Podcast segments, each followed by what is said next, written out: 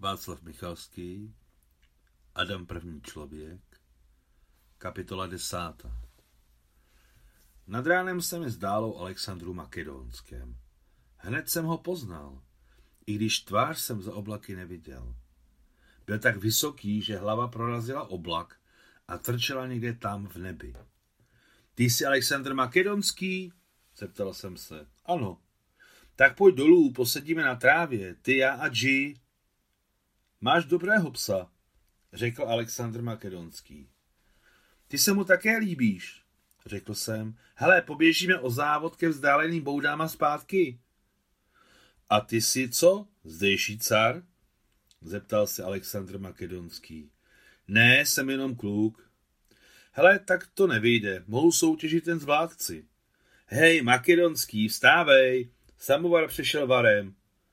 Vzala mě za kotník studenou rukou teta Kláva a já se probudil. Vstávej, polechtala mě na chodidle.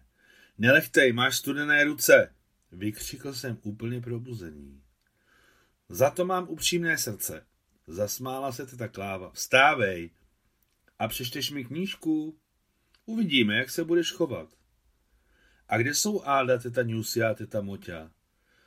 Áda na jednom místě u jednoho člověka, Newsia s ním šla do města, Moťa krmí slepice a my s Mariou Fidorovnou tě čekáme s čajem.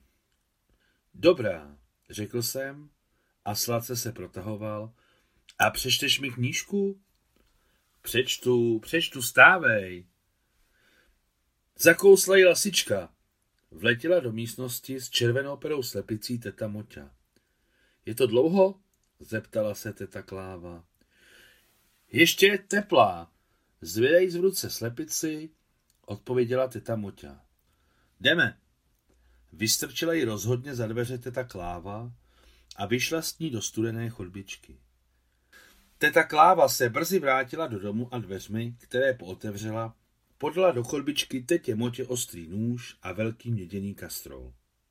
Poté vzala noviny, svinula je, vzala zápalky a opět vyšla. Běžel jsem také ke dveřím a chtěl se prosmíknout, ale teta Kláva mě silně otočila za ramena, přátelsky plácla, jak říkala, do měkkého místa a velmi rozhodně přikázala. Umývej se, oblékni se.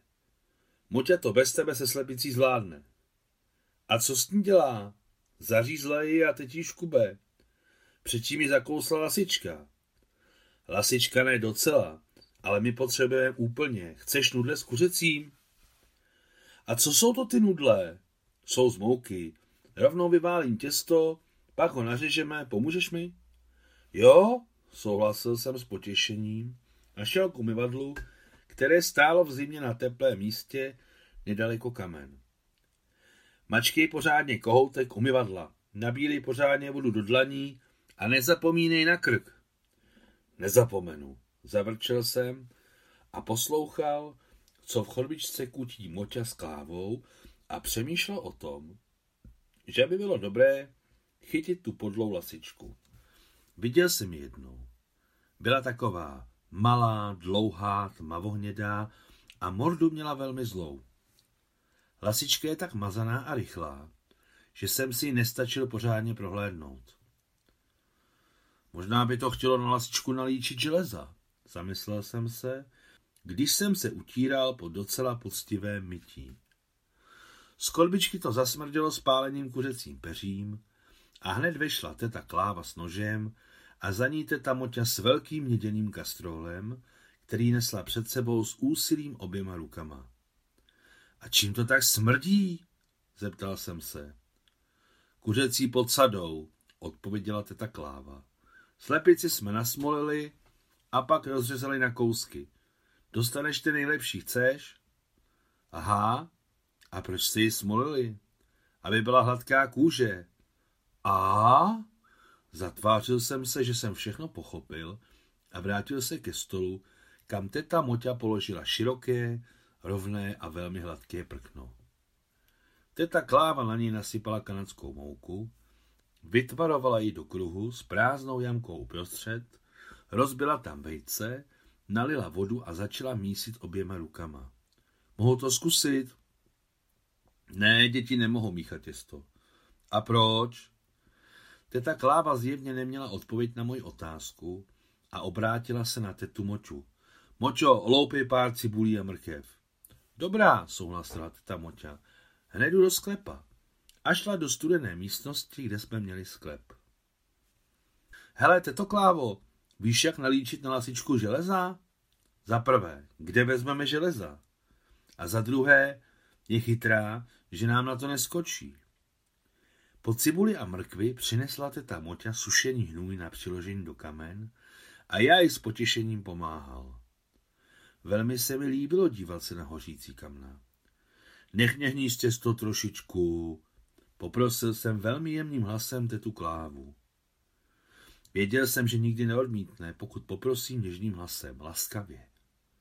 Ale tentokrát mé číslo nevyšlo, odmítla. Nesahej, počkej trochu, sedni si radši k čaji.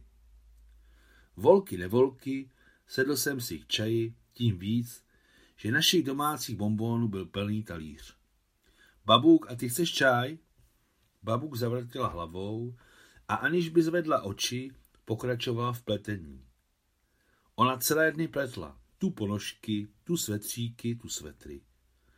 Ale poněvadž měla málo příze, když věc upletla, Babuk ji hned rozpárala a začala plést něco nového. Babuk pletla jakoby mimochodem, ale dařilo se jí velmi dobře.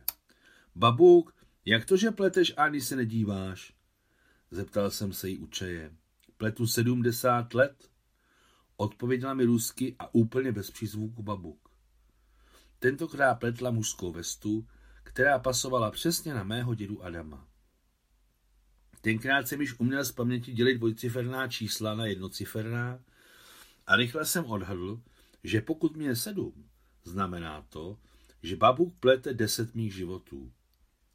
Pro ověření jsem to posčítal ještě jednou a opět jsem dostal deset. Deset mých životů. Nevýslovně mě to udivilo a zeptal jsem se. Babuk, pamatuješ se, jak jsi byla malá holčička? To si pamatuji, odpověděla rusky šeptající počítání při pletení. A s každým rokem jasněji.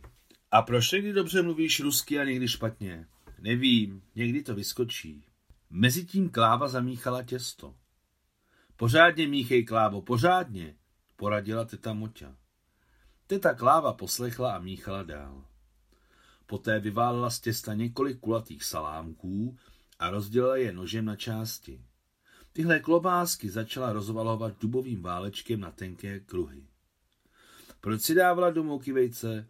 Zeptal jsem se u tety Klávy. Aby nudle lépe drželi v kuřecím vývaru. Jednou jsem už kuře jedl, připomněl jsem hrdě.